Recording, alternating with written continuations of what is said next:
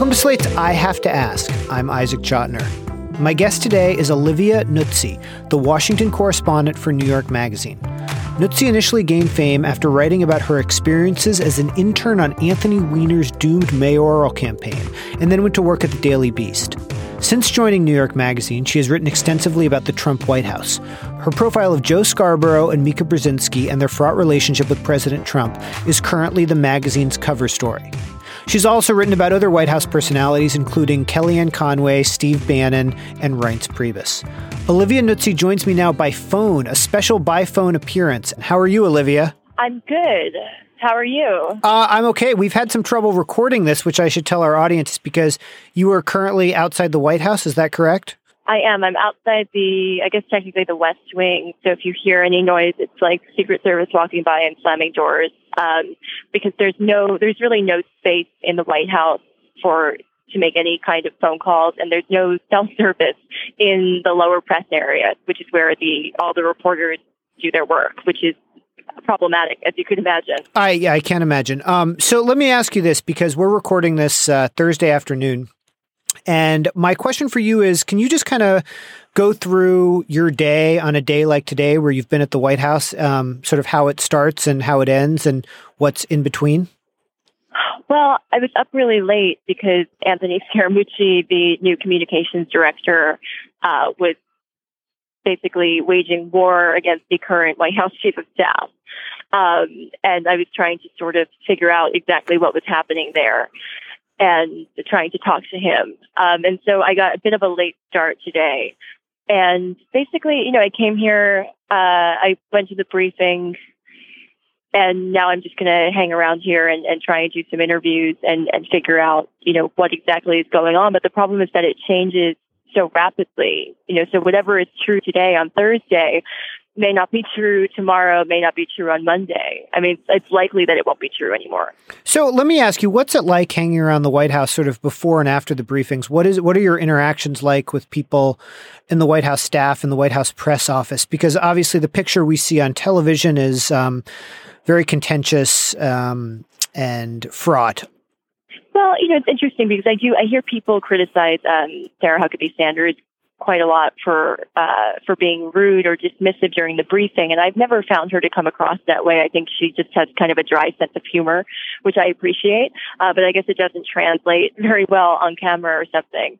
Um, but you know, the general vibe this week, at least, it, it's I think it's pretty different than it has been with Anthony Scaramucci here. Uh, Sean Spicer is still here, which is pretty awkward. Um, he's still roaming around, uh, and he's still in his office part of the time. So it's sort of you know, there's sort of like an awkwardness at the staff level in the upper press area, which is behind the behind the briefing lectern. There's this little blue door that slides open, and you can go back there as a member of the press and sort of wait outside of the offices of the communications department staff, and you know, try and get comment or try and sit down for an interview or whatever.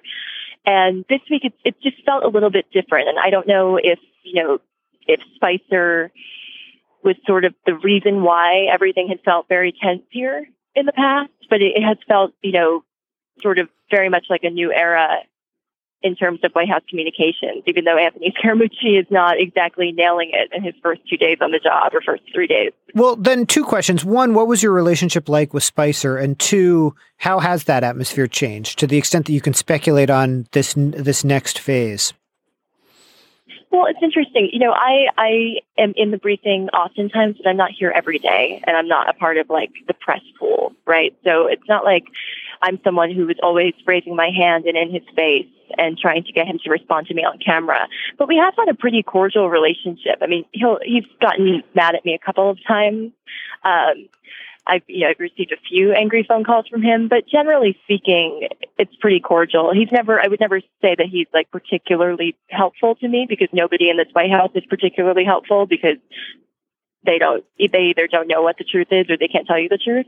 Um, but you know, he was fine to me. I, I don't have sort of the negative feelings that some reporters seem to have uh, when it comes to Sean Spicer. But it's just different. It just feels more relaxed this week, and maybe it's because everything is in such disarray and there's so much chaos, and uh, it, it's you know the mooch as as we're unfortunately calling him. Not on this podcast. We're not. Not on this podcast. Um, it's a very unfortunate nickname, and I'm I'm pretty mad about it. But uh, I think it's bad for the Italians more broadly. But anyway, um, you know, he has he has a very, very different style than Sean Spicer had. And, you know, part of what I'm hearing when I talk to people who are close to the president and who are close to uh, Scaramucci is that that's pretty much the whole gist of why, why he was brought on. It's because Trump, he's someone, he and Trump viscerally understand each other. They, people have noted they have a lot of the same mannerisms, even, uh, the same body language. Um, he understands Trump in a way that Sean Spicer just couldn't. Uh, he just never quite got the whole Trump phenomenon, just on a sort of spiritual level. Um, and I, I guess that is sort of the hope is that having someone like Scaramucci around is going to make Trump happier, make him feel more at home. You said something interesting, which is you said that people in the White House either can't tell you the truth or don't know the truth. So I, I guess Right. the obvious follow up to that is then how anxious are you when you're writing stories that require quotes either on the record or anonymously from from White House sources and how how do you how do you balance that tension given that this is obviously not a normal White House in terms of telling the truth? Well, I- think that you can't look at them as sort of uh, people who are going to provide you with information. You have to look at them as subjects. So even if it's on background, it's still coming from the White House, and the White House is still the subject. If that makes sense. So it's like I think of it less in terms of, well, you know, I need an answer to this question. Uh, I have to contact the White House, or I have to contact a senior official or the White House press office, and I look at it more as like, you know, it's it's an interesting part of the story. It's color to figure out what the White House is trying to tell you, uh, or you know, what White House staffers are saying amongst themselves. So the meta story in a way is the story. It's like what what what message they're trying to get across is in itself interesting, regardless of what what else may be underlying it. If that makes sense. Yeah, and you know, the thing about this White House and the thing about Trump in general, you know, I covered him during the campaign as well, um, is that everyone in his orbit is always trying to fuck someone else. And once you determine who it is that they're trying to fuck over, it's sort of easier to process what they say. You know, you can figure out where these allegiances lie at the moment. And although they're ever shifting, uh, you know, it can, it's pretty easy to figure out, you know, who's on which team. And there are all these different factions within the White House. Uh, I think Maggie Haberman referred to it recently uh, in that David Remnick interview as, being like actual gangs. Um, and so, you know, that's sort of how I look at it. Just sort of, you know, their quotes are, are interesting insight into what the general vibe is in the White House, more than it's about getting information from them. So uh, let me ask you that you you know the the idea of gangs is there any sense of actual camaraderie among different factions in the White House or is it sort of I mean is there any sense among even groups of people if not the whole White House that we're in this together to you know together make good policies that are going to make America better and we feel this sense of you know whatever team team spirit or is that just naive and basically even with even with a certain amount of different gangs um, there's there's absolutely none of that If that exists, uh, I haven't seen it. I mean, that doesn't mean that it doesn't exist. Uh, other reporters may have seen it, but I just haven't. Um, it's it's more like everyone seems to be out for themselves, and sometimes people's interests will align, and then they will be aligned with one another. I mean, I think this has happened with Steve Bannon and Reince Priebus. Initially, they hated each other, um, and they actually they did an interview with me uh, very early on in the administration to try and convince me that they were in love with each other and that they were best friends. And they put on this whole show about how they were giving each other back massages and they were best friends and they were bonding. Uh, and they would go to, they would fall asleep texting each other at night. Um, and they did that with a number of reporters. And I think, you know, as time has gone on, they found that they have to be on each other's side oftentimes because, you know, people in the White House are basically trying to shiv each other. Hey, it's Kaley Cuoco for Priceline. Ready to go to your happy place for a happy price? Well, why didn't you say so? Just download the Priceline app right now and save up to 60% on hotels. So, whether it's Cousin Kevin's Kazoo concert in Kansas City, go Kevin, or Becky's Bachelorette Bash in Bermuda, you never have to miss a trip ever again. So, download the Priceline app today. Your savings are waiting. Go to your happy place for a happy price. Go to your happy price, Priceline. Maggie Haberman, who you mentioned, who's the uh, White House correspondent for the New York Times, said something to me, which is that she thought that people in the White House talked to her as a form of therapy, sort of a reality check, mm-hmm. because they viewed reporters, even despite what the rhetoric may be, as offering a certain amount of uh, truth telling about what was actually going on. Is that something that you feel that you get when you talk to people in the White House? Yeah, I mean, it's funny. Oftentimes, with all sorts of different officials, they will ask you for your assessment of a given situation or your assessment of them or your assessment of, you know, what their relationship with another official looks like. And I certainly have never experienced that before. I granted I did not cover, uh, you know, the Obama administration. Um, so I, I can't really speak to how different that is, but most reporters seem to be in agreement that, you know, this is something the vibe here is it's very different than we've seen in the past. But yeah, I mean, they will ask you just, you know, well, do you think that how do you think this looks? Or do you think I'm qualified for this job? You know, what do you think it looks like? And I think it's like you're in a bubble when you work here and uh, you're in a bubble working for Trump more broadly. And it, it, it, it's a way for them to kind of get a reality check or just kind of learn how it looks on the outside. And Trump does this a lot too. I mean, one of Trump's most consistent traits is that he's always polling everyone around him to figure out what they think before he decides anything. He did this famously at Mar-a-Lago, I believe, on Thanksgiving, where he was asking random party guests who he should pick as Secretary of the State, Secretary of State. And so I think maybe it's a function of, of being around Trump. You just start to do kind of the same thing where you're constantly asking people for their assessment. Um, Leadership also, starts at the top. You, know, you become, yeah, uh, you know, the fish, what is it, the fish rots from the head. Um, That's probably more think, apt, yeah. and so I think I think it's you know probably a little bit of you become Trump like when you are around Trump for a very long time, but also I think a lot of people here are aware that it looks very different from the outside. You've written you know, about, whether or not they agree. Right. Uh, it's a different story, but they are curious at the very least of how it looks. You've written about some of the women in Trump's orbit. Um, for example, Kellyanne Conway and Hope Hicks, who I don't know exactly what her official title is now, but um, you and and I was just curious because you know obviously issues of Trump and women are fraught. Again, not to sound euphemistic here, and I was wondering what you think it's like to be a woman working in this White House, and specifically what you think the women who do click with Trump what it is they're doing or are forced to do to kind of play in this very male, very um, again, I can only think of euphemisms uh, environment. Yeah, I mean, I, I profile a number of the women uh, in his orbit. It's kind of been a recurring theme throughout my campaign coverage and now my White House coverage. You know, I profiled Hope Hicks, uh, Marla Maples. The only interview she gave during the election was to me. Um, I and uh, you know Kellyanne Conway, obviously. Um, you know, they're very fascinating to me because he's someone who women don't like broadly, um, and and who obviously has said all sorts of, of horrific things about women, uh, whether it's about their looks or or you know their intellect, or he's you know assessing their mental health. He likes to call women crazy a lot. Um, I think basically, you know, to survive here as a woman, you just have to kind of be able to let things roll off of you in a way that I, I always think about the first time that I interviewed Trump in person. Uh, you know, I went to Trump Tower and I Hope Hicks let me into the office and she seemed very nervous because I was profiling her and she said to him, Oh, well, this is Olivia. She's very young.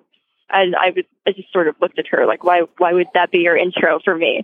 Um, and he looked me up and down and he was like very young and very beautiful. And I always think like, you know, if that were a job interview, I would have run out of there. I would never have wanted to work in that place. But he was, you know, gonna, about to be the Republican nominee at that point, and now he's the president. And I, you know, have to cover him all the time. But I always just think like, you know, if someone had said that to me, if I was going in for an interview at New York Magazine, and that's how I was greeted by the guy in charge, I never would have accepted the job. But I think you just have to kind of look at Trump as being very different, as being almost like an alien figure in order to be able to deal with what it's like to work here. you just can't really assess him by by normal human standards. And you think that's what the women in his orbit do? I think so. I mean, I think, you know, no matter what he says, and granted, like, I don't think, I, I think there's been a lot of like wink, wink kind of coverage of Hope Hicks, who's the director of, I believe, strategic communications and arguably, you know, one of the most powerful people here. She really is a gatekeeper. She controls access. And is very, president. very young as well, not as young as you, uh, who, uh, who you told me before. They're 28. Yeah, who you told me before the interview um, are 24. But yes, go on. you asked but yes. Um, and at least when it comes to her, I mean, he he really does seem to regard her as a daughter. And granted, he said some very creepy things about his own daughter. I was about um, to say, but you know, he does he does seem to really think of his staff here like family, and I think that's why it's been difficult for him to let people go, even when he has you know reason to fire them. So let, us just step back for a second before I just ask you a couple more questions about Trump, which is how did you, uh, how did you, for people who don't know, how did you get into journalism? Um, well, when I was a senior in high school, um, sorry, there's security walking past me here. Um, when I was a senior in high school, I worked for an alt weekly in New Jersey, where I'm from, called the Tri City News, and uh, I wrote political columns for them. Um, and I freelanced for a little bit, and I, uh, when I was in college, I was at Fordham University very briefly. I started freelancing uh, in a more meaningful way, and in that time, I uh, I signed up to be Anthony Weiner's intern for his mayoral campaign, and with the thought that you know, at the very least, I would you know be able to see uh, a communication, a very high pressure communications operation at work, um, or, or, you know, if things didn't go particularly well, I would be able to write about it one day. And things did not go particularly well, and so I wrote about it, and uh, it, it turned into, you know, kind of a an insane tabloid story. And uh, and then after that, uh, you know, I just continued to write, and uh, I ended up dropping out of college to join the Daily Beast full time. When you think about how the Anthony Weiner story was covered in the media and um, the the amount of attention it was given, and obviously you you you as you said wrote a piece about it. W- w- when you look back, what do you what do you think of that? And was it overboard? Was it overboard the coverage of, of Anthony Weiner in general? Yeah. No, I don't think so. I mean, it was a completely bizarre, uh, bizarre story, and I, I mean, obviously, it was covered to death, and and I'm sure there were more important things that should have been driving the news cycle. But no, absolutely not. I think it was a, an insane, you know, American politics story, uh, and and now like a great tragedy when you think about how it all unfurled. Um, and I, you know, I said this recently, but it's like the last two years in American politics are sort of like the second half of Goodfellas when everything just starts sort of hitting the fan. And it's like the way that everything has, has sort of concluded here with Donald Trump as president. Anthony Weiner is like a sex offender. Um, it's just no one could have guessed these things. Maybe the Anthony Weiner thing, but but it seems unlikely people would have guessed this, you know, just a couple of years ago. Um, but no, it was, it was very strange. But I, you know, the Weiner thing because I got my start as a um, as a subject I think I kind of view my own subjects very differently because I know what it's like to be written about in a way that has no no connection to who I am or who I feel like I am.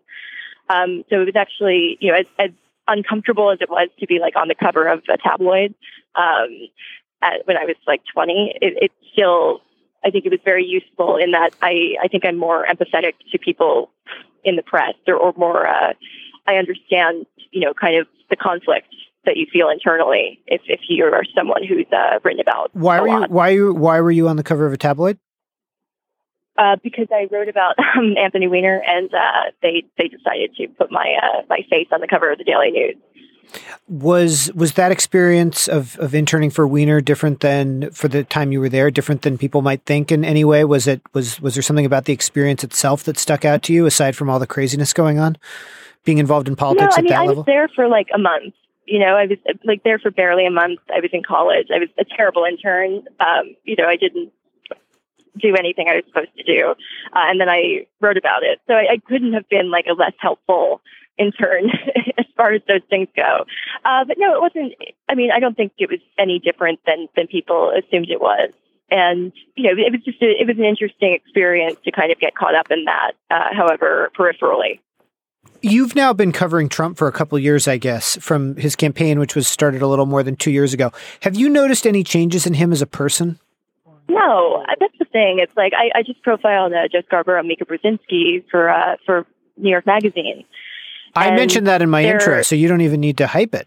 yeah, but you know they um, their uh, whole idea that that they want people to believe that Donald Trump is in any way different than he was is absurd. I mean, this is a man who I think he was in the second grade where he gave his music teacher a black eye because, quote, I didn't think he knew anything about music. You know, like the idea that he's any different than he's ever been is so silly to me. I think he's probably lonelier than he was when he was in Trump Tower. I think maybe he's, you know, unhappier. Maybe he's a little bit more paranoid than he was.